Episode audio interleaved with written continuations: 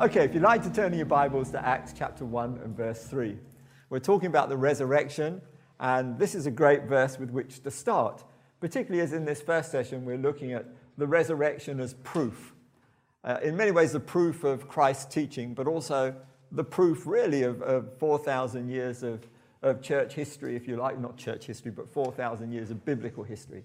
So, what does it say in Acts 1 3 that's so important? Well, it says this to whom he also presented himself alive after his sufferings by many infallible proofs, being seen by them during 40 days and speaking of things pertaining to the kingdom of God. It talks about infallible proofs. Now, what it's actually meaning there is that there's no doubt that the resurrection actually occurred. Now, I don't know about you, but I'm one of these people who actually uh, had to work things through in my head before my heart caught up with, with it. When I was beginning to explore Christianity, I, I got there head first and then heart followed. Uh, but one of the things that was really important to me when I was trying to get my head around this whole concept of what God has come to do and why He's come to do it was to look at the resurrection. It seemed to me that that was absolutely vital. Uh, it seemed to be pivotal, really. Uh, yes, the cross was, was, was unique and, and, and particularly uh, significant in our salvation. You can't get away from the fact that the cross is the moment where God was reconciling all things to himself, dealing with sin and dealing with the consequences of the fall. But actually, the resurrection was something that really stood out to me. If the resurrection is true, then everything else fits together. And when you're looking at the resurrection, there are some things that really do help you just in terms of the proof, in terms of the resurrection. One of the things is that you can check out the documents and check their historical accuracy. And, and that's quite interesting.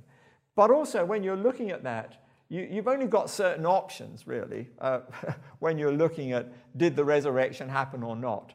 So there's no doubt that the tomb was empty. Um, even, the, even the authorities recognized that the tomb was empty.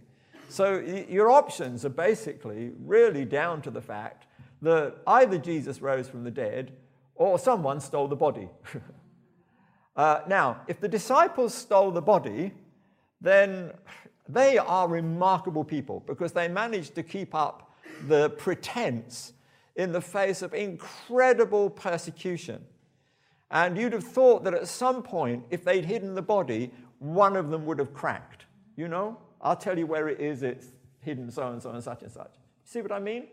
Under that kind of pressure, but no one cracked.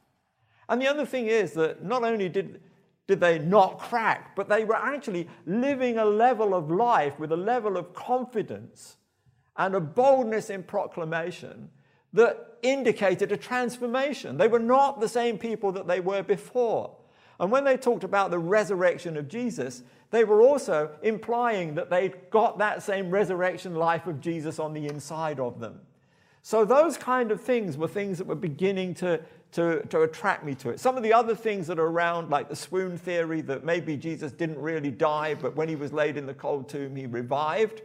You know, there are a whole lot of things like that. I mean, you know, if someone has gone through the whole process of crucifixion and swooned, and then manages to push back the stone and come out and go, Here I am, you know, alive, it, it would be quite extraordinary. And then the thought of anyone else stealing the body. I, you know, with the rate that Christianity was going, if someone else had stolen that body, they would have come out in the open and said, This is where it is. So, just even looking at those kind of things, I think the resurrection is something that stands in history as a fact that it's, it's almost impossible to deny. I know scientific evidence won't help you there because scientific evidence is dependent on repeatable experiments. And the very fact that the resurrection is not a repeatable experiment is why it's so important. If everyone was rising from the dead every time we put them in a grave, it would give evidence of the resurrection, but it would take away the uniqueness of Christ's resurrection. So it's the very fact that it isn't a repeatable scientific experiment that actually gives the resurrection its significance. But even though it's not, if you like, scientifically provable, there is a historical justification that you can take hold of and say it, it stands up historically.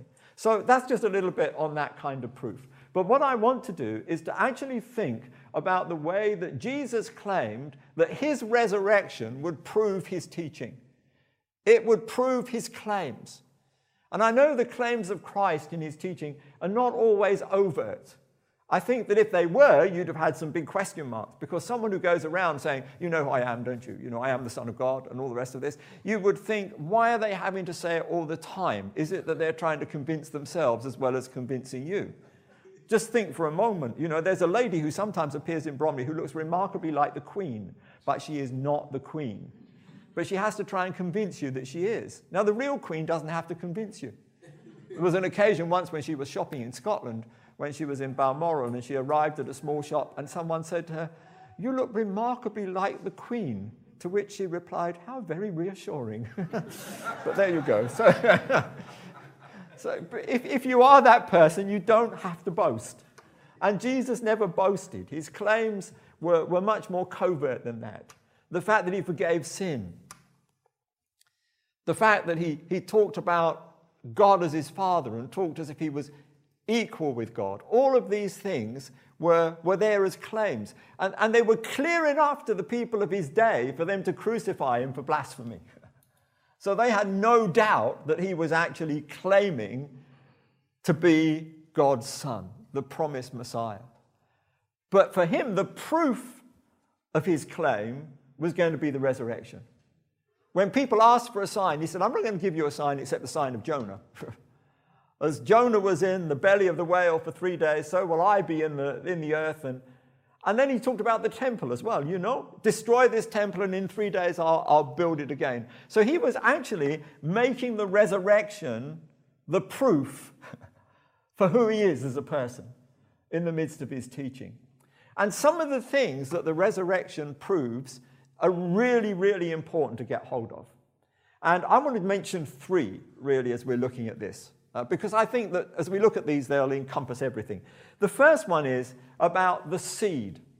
So you go right back into Genesis. And right there in Genesis chapter 3, you know that at the time of the fall, you've got that challenge that comes from the Lord as he speaks into the situation.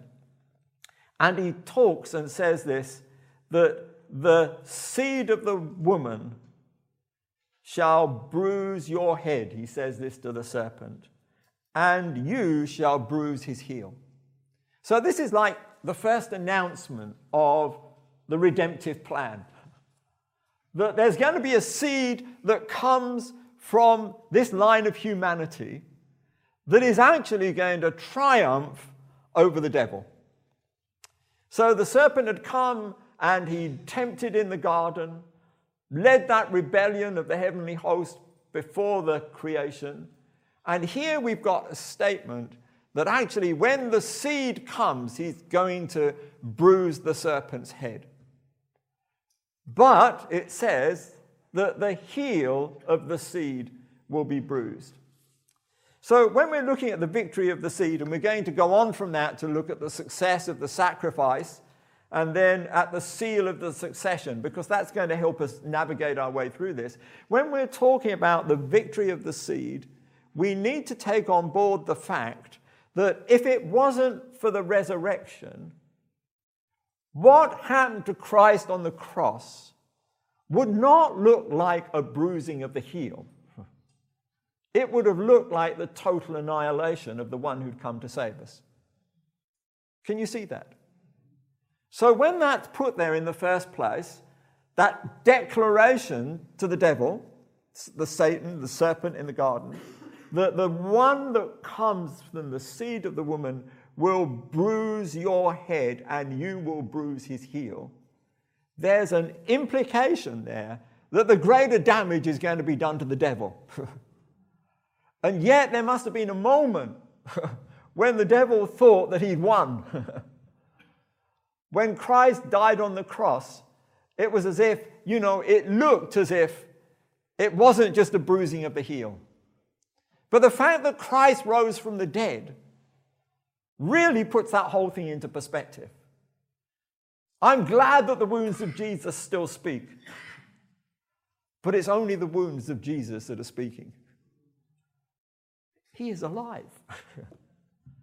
it was a bruising of the heel. Can you see that that's really an important concept to get across? And it's not just that, it's, it's a bringing together of the whole of history. If you go back and you can see that from the moment that the seed was announced, you're looking to see how God's unfolding that in redemption's plan. So you see God call Abraham, and Abraham has a son, Ishmael, who is not the chosen seed, but then he has the son of promise, Isaac. Now, Isaac is not the seed. He's, if you like, he's a, he's a symbol of the seed. He's a, he's a picture of the one who is to come.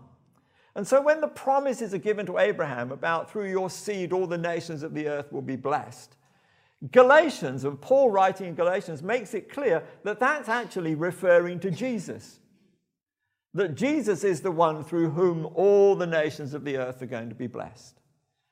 And also, when it looks at the seed, and in Romans, the emphasis comes out because the argument is that you see, you might be tempted to think that, because the Jews would claim we're, we're the children of Abraham. But Paul, obviously, as, as the apostle to the Gentiles, is, clean, is keen to come up with an argument that actually proves that, that we, as Gentiles, are also part of that seed. And the way he does it is actually to say that there was a promise given to Abraham that actually preceded the circumcision. So, therefore, there's a sense in which it was an inclusive promise. Even though the seed had to come after Abraham had been circumcised, there was a sense in which the inclusivity of that promise brings us all in. But for our purposes, when we're looking at this, we are only part of that seed because of the power of the resurrection. We can only be counted as that because we are born into Christ's family. So, this whole concept of, of blessing the nations through the seed and the concept of the, of, of, the seed that's going to bruise the serpent's head and the raising up of that seed so you can see that what happened on the cross was just a bruising of the heel and not a total annihilation of the, of the Messiah that had been sent. All of this comes together to really bring home to the fact, to us, the fact that, that God, right from the beginning of history, had everything in hand. I love this. This, is, this to me is why, why, why I just so enjoy teaching the Bible, because the whole thing fits together. Right from the moment there's a fall, there's a redemptive plan that begins to unfold. And when he starts talking about the seed right there in the garden, you know that God's going to follow that right through. And he sends his son to be that seed, fully human, fully divine absolutely able to, to take our place on the cross and to, to suffer on our behalf. But at the same time, the fact that he's in there defeating the enemy is part of God's redemptive plan. And of course, we're going to go on to see, and you need to just put this a little bit parked at the moment because we're going to talk about this a bit later, that in fact, what God is also doing is, is engaging us in redemption's plan as well. That in the end, we are also going to be playing our part in bruising Satan under our feet too. It says, The God of peace will bruise Satan under your feet shortly. So we're all engaged in this. it's important that we understand that the cross was a triumph and the resurrection proves that the seed that was promised in the Garden of Eden has been victorious and bruised the serpent's head. I know that we still have to suffer the enemy in his death throes, but at least there is death throes. He's had that fatal blow on the cross. And I think that's really important because I know very often when we're talking as Christians, we do realize quite rightly that that big work, the greatest work in the whole of human history, was on the cross. I know sometimes people want to focus on the incarnation. Isn't it incredible that God became flesh? Yes, it is absolutely incredible that God became flesh, but He became flesh for a reason. He didn't just become flesh to sort of live amongst us and frustrate us. Because to be honest, it would be frustrating, wouldn't it? If you've got the perfection of Jesus and God saying to you, now, all I'm asking is that you behave like that. And you'd be left really frustrated. It's like that annoying situation at school where there was one kid in the class who knew everything. And did he really bless you? Sometimes it was really quite frustrating, wasn't it? Or you might have been that kid in the class, I don't know. but for most of us, it wasn't. And, and, we're aware of that, that things that, that where you just set an example without being empowered to fulfill that example can be really frustrating. So Jesus didn't just come in the flesh to frustrate us, He came in the flesh to do something for us, which He described as giving His life as a ransom for many. That's why He'd come. He came to live amongst us, but He came to die for us. And it's really important to grasp this. And we need to hold this because it is the central point that on the cross, God was in Christ reconciling all things to Himself. This was the big plan, the big moment in the whole of history that was actually going to deal with everything that had gone before and everything that was going to come afterwards. It's the pivotal point in history. It's the point where God deals with sin. It's the point where God deals with rebellion. It's the point where God willingly pays the price that we should have paid ourselves. It's the point at which he can then say to us, You are justified, you are legally acquitted, you can walk away from the court of the Lord as a free person because the price that you should have been paid has been paid for you. That's the cross. It's the cross that enables us to be forgiven. It's the cross that was being represented when Aaron, all those years ago, would take the sacrifice on that day of atonement into the holiest place and offer the blood to secure a year of forgiveness for the people of God. That was being symbolized. But of course, Aaron had to offer for his own sin as well as for the sins of the people. And it had to be offered every year because it wasn't a perfect sacrifice. But when you come to Jesus, he is able to come as the perfect sacrifice the representative who can offer himself for all of us so that we can confidently say that because Christ died, the price has been paid. And that's wonderful. And we need to preach it. We need to preach it loud and strong and clear and say there is forgiveness for sin, there is reconciliation with God. The barrier has been broken down, not only between God and man, but between man and man as well so that there can be unity and reconciliation on the earth. The cross achieved it. No wonder when Jesus was hanging on the cross, he was able to shout out, It is finished. And it was a shout of victory. He didn't shout, I am finished. He shouted, It is finished. I've done it. Just as those priests with the Ark of the Covenant on their shoulders stepped into the Jordan as the children of Israel entered the promised land and had to stand there until every single person had got clean across. Jesus hung on that cross, and as it says in Isaiah 53, he saw the travail of his soul and he was satisfied. In other words, he knew that he'd done enough when he shouted, It is finished, to secure salvation for everyone who's prepared to repent and believe and receive it by faith. He knew he'd done enough. But he also knew that when he was hanging into that cross, it was, it was a moment where he felt that separation. My God, my God, why have you forsaken me? As he took our sin upon himself. He sensed that separation, but even so, right in that moment of death, he says, Father, into your hands I commit my spirit. Now that's amazing, isn't it? that even in a sense of separation, he's prepared to say, Father, I'm trusting you. And what was he trusting for? Well, he was trusting for resurrection. I know you can see that there's a sense in which it was the power of his life that raised him up. But also, there was an element of vindication in this because the Father raising the Son after that crucifixion was the Father setting his seal upon the fact that the work is completed. So Jesus said, It is finished. But actually, the success of what was done, the success of the sacrifice, was settled when the Father raised his Son from the dead.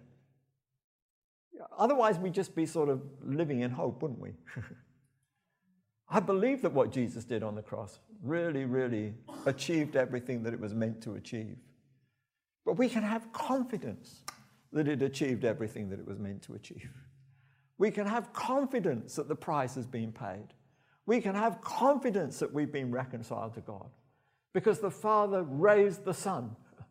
And of course, this is how it was preached on that day when the Holy Spirit was given and Peter was out there on the street. He made it absolutely plain. And, and you can read this. It's in Acts 2. Let me just uh, turn over the page and read it for you. Acts 2.23, he says this. Him, referring to Jesus, being delivered by the determined purpose and foreknowledge of God, you've taken by lawless hands and have crucified and put to death, whom God has raised up, having loosed the pains of death, because it was not possible that he should be held by it. So, can you see that that's an incredible proof, isn't it? So, we've, we've not only got the proof that Jesus was teaching right when he was talking about coming as the, the Son of Man, we've also got that sense that he was teaching right when he said his life was going to be given as a ransom for many. And it vindicates the work of the cross. But there's one other thing that came up repeatedly in the ministry of Jesus. Not only was he referred to as the Son of Man, but he was also referred to as the Son of David. And he also talked about coming to establish a kingdom. so there's a whole sense in here about what is that kingdom and how is his kingship being established. And of course, when Jesus was facing Pilate and Pilate was asking, Are you a king? He didn't say, No, I'm not a king. He said, My kingdom is not of this world. so he was really saying, My kingdom is not the kind of kingdom as you think it's going to be, but he's not denying that his kingdom is absolutely important. Now, just as we backtrack right to that beginning point, and we've seen that we've got that promise in the garden that the seed of the woman had bruised the serpent's head. And we could have actually gone back even further to Revelation 13:8. And you say, how do you go back to Revelation 13:8? How does that come before Genesis? Well, it does actually, because in Revelation 13:8, we're told that the lamb was slain from the foundation of the world. Which is an interesting point. I know there's a slight question over the interpretation of that verse in some people's minds, but the whole of Scripture to me indicates that the plan of God was established before the fall. The fall did not take God by surprise. As I read it, there must have been some kind of rebellion in the heavens because God is light. There's no darkness in him at all. And yet we've got darkness in the world. Where did it come from? It must have come from some kind of rebellion. And we, we, we can see that in terms of it being a rebellion amongst the angelic hosts. But once that had happened, you would have thought that God says, right, okay, we will now abandon all the plans because there's been a hiccup. Pretty big one. and there's a risk. You know, if we go ahead and we, we put mankind upon the earth and, and give mankind a choice, and the choice basically is do you want more of me or do you want to do more in your own strength? Two trees representing that that there's a risk that humanity, particularly if this fallen angelic host starts influencing, that they're going to choose the wrong thing. that instead of choosing life and a closer relationship with me, they could end up choosing to be eating the tree of the knowledge of good and evil, relying more on their own wit, their will, their, their personality, their intellect, rather than on me. Of course, in doing that, they're going to lose what spiritual life they do have, but you know, they're going to think they're alive because they're going to carry on as before. And there's a risk of this. But you see, God, right there in the beginning, was determined that somehow that had got to be put right. And part of the reason why he, he wanted to do it the way that he has done it is because he wanted the humanity that he was creating to actually be involved in the redemptive plan that he was unfolding. It wasn't just enough to say, right, let's get the, the, the devil out the way and go on with the scheme. No, no, let's go on with the scheme. In America, you can't say scheme, that's a, that's a negative term, all right? Go on with the plan, all right? let's go on with the plan and involve this humanity in the plan. So that as humanity comes into redemption, humanity can actually be involved in dealing with the rebellion that has gone before and begin to be part of putting everything back in place. So we've got this amazing situation. If we go right back, that we've got God actually saying that He wants to provide the sacrifice, that He's prepared to be the seed. And as we move through, we begin to see that God is also raising up people who can demonstrate and prophesy this kingdom. This whole plan of God to, to, to establish a people that will actually be empowered to be part of the redemptive plan. That's amazing, isn't it? And so, what you find is that as you go through the Old Testament, not only do you get all the illustration of Abraham and offering Isaac and, in a sense, receiving him from the dead again, so that's a picture of resurrection. You don't only get the fact that in the wilderness, Moses actually introduces that whole sacrificing priesthood that was so important that God was speaking to him about. Not only do we find when we go into the promised land that you've got judges that are setting that example, not only do we see Moses acting as a mediator between man and God as an illustration of that which is to come, but we find that there's a point when God is introducing concepts of kingship.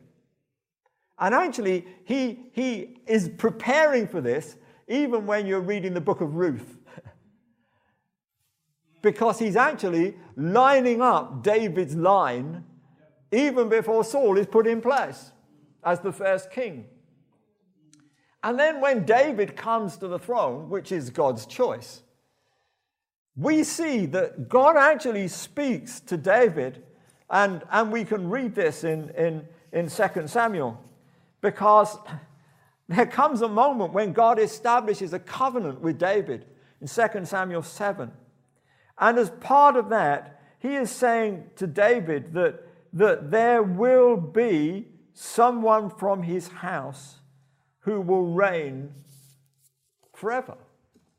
There'll always be a son of David on the throne. And you think, hold on a minute. I, I know I've read my Old Testament. I know that, that when they came back from the exile and during the time of the exile, there were no kings on David's throne. and you've got that moment when the line seems to have ended, even though actually some of the governors were appointed from the royal line. But all of that was really because the, the fulfillment of David's line is not in a succession of, of kings that come from that that specific pedigree, one after the other. It's setting everything up for the rule and reign of Jesus as the son of David. And so we then have this challenge that how is that going to be affirmed? because we've said that the work of the seed has been affirmed by the resurrection. We've said that the work on the cross is affirmed by the resurrection. So, how can we see this, this kingdom being ushered in through the resurrection? Well, it is because in order to fulfill that commitment to be the one who sits on the throne of David for all eternity, it's going to mean that Jesus has to be raised from the dead. So he was raised, yes, to make intercession for us. He was raised to do these things. But in order to establish that kingdom and that kingdom rule, the resurrection is absolutely key to what God is doing. There are so many other things that we could bring out from this. But I think what I want to do is to really just make it very clear, if it hasn't been already, that one of the things that we're seeing in all of this is that there's this absolute commitment on God's heart to raise us up with Him. And so, if I could just read back into Isaiah 53, I, I any excuse to read Isaiah 53, you know. I, I still remember when I hadn't quite made up my mind about the things of God. Being in a church service very critically, I used to sit there very critically, judging the sermons and everything else. And someone started reading Isaiah 53. And I was so shocked that this was in the Old Testament that the only conclusion I could come to at the time was that someone had slipped it in I just couldn't think, I just couldn't get my head around the fact that it was also clearly prophesied. Now, I've discovered since that you can find it in all sorts of other places, Psalm 22, for example, and so on. But, but just Isaiah 53 really sort of, wow, just caught me out. So let me read from verse 10 of Isaiah 53. Yet it pleased the Lord to bruise him, he has put him to grief. When you make his soul an offering for sin, he shall see his seed, he shall prolong his days, and the pleasure of the Lord shall prosper in his hand. He shall see the labor of his soul and be satisfied. By his knowledge, my righteous servant shall justify many, for he shall bear their iniquities. Therefore, I will divide with him a portion with the great, and he shall divide the spoil with the strong, because he poured out his soul unto death, and he was numbered with the transgressions, transgressors, and he bore the sins of many and made intercession for the transgressors. I couldn't actually get my head around that. I thought that was definitely someone slipping that in afterwards. But it's just so powerful, isn't it? But can you see that we often go there and see that as a passage that speaks about the cross? And it surely does speak about the cross. But there's a whole lot in there about the resurrection that we often miss. He shall prolong his days. He shall see the travail of his soul and be satisfied. It's like it's there, isn't it? that he doesn't only die on the cross, but he comes back to see the fruit of that and to establish that kingdom. And establishing that kingdom is, is just so much on God's heart. I don't know how you feel about this, but he really counts you in. He really counts you in. When you look in Hebrews chapter 2 and you, you, see, you see Jesus as it is standing in the throne room of heaven before the Father, it talks about, I and the children that you've given me. And I don't know whether your mind goes to this, but mine does. I just like that sense of we're standing together in the presence of the Lord, with Jesus as our captain who's brought us into his salvation. Do you have that sense? We're part of his kingdom, we're part of his redemptive plan. And that resurrection of Jesus has given us proof that as the seed, he's bruised the serpent. As the sacrifice, he's secured our salvation. And as the risen Savior, he is establishing a kingdom of which we're part. And I'm going to say a whole lot more about what that means for us. Because I know that Jesus says, Because I live, you will live also. We're not meant to be a kingdom of inadequate soldiers that are not equipped for the fight. We're meant to be a kingdom of citizens that have got the power of God on the inside of us so that we're equipped for all that God has got for each one of us.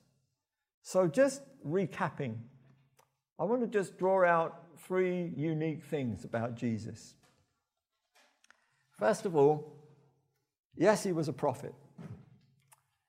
You know that it was promised in the Old Testament that God would raise up a prophet like unto Moses.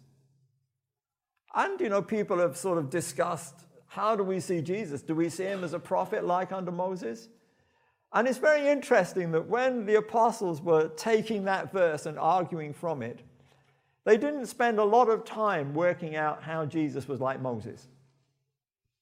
I mean, you could pick up things that he was a mediator between God and man, and all of that could come out. But what they did pick up was the word raised up. God will raise up a prophet like unto Moses. And so they come to that verse and they say, the proof that Jesus is the prophet is the fact that he has been raised up, pointing to the resurrection. It's quite incredible, isn't it? So Jesus is the prophet who was prophesied. He is the seed that was prophesied in the garden. He is the lamb that was slain, that's prophesied in Revelation 13:8. He is the one who was prophesied, in a sense, when we were seeing Isaac coming back with Abraham from Mount Moriah.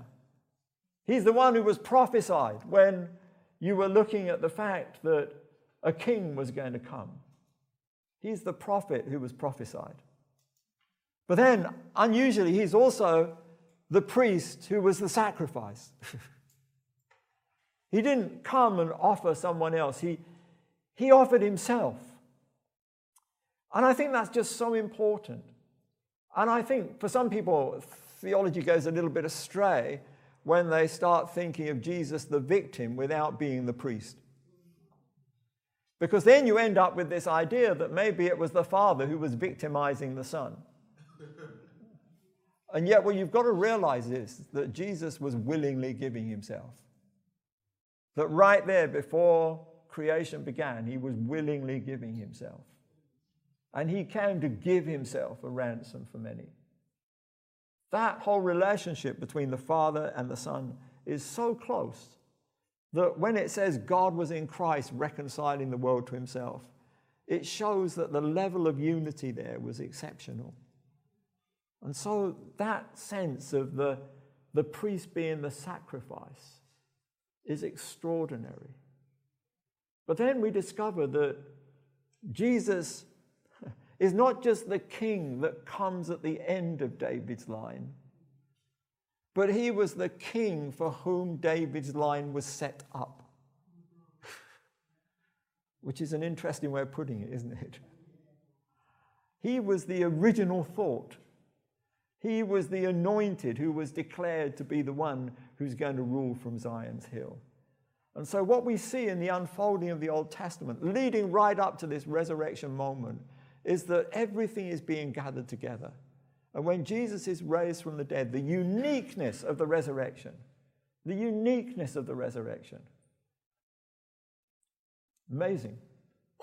I know we can think about, well, Enoch was caught up, Moses was never found, Lazarus was raised from the dead, but there's a uniqueness about the resurrection of Christ that we need to hold on to. So that's where we're going to leave this first session, talking about the proof of his teaching ministry. And I hope that's just given you a little bit of a feel as to where we're going to go. And I hope you're excited about what's going to come next. But I just want to take a moment just to say thank you. Let's thank God for what he's done. Lord, as we bow our heads before you, we just want to say thank you for the incredible plan of redemption the amazing fact that you continued with the plan in the face of rebellion and decided that we should be part of that whole redemptive program. We want to thank you for the centrality of the cross and for all that it accomplished. And we want to thank you for the, the resurrection that we're looking at today. We're going to see the power of it and the impact of it, but right now we want to thank you for the proof that it brings and give you praise for that. In Jesus' name. Amen. Amen.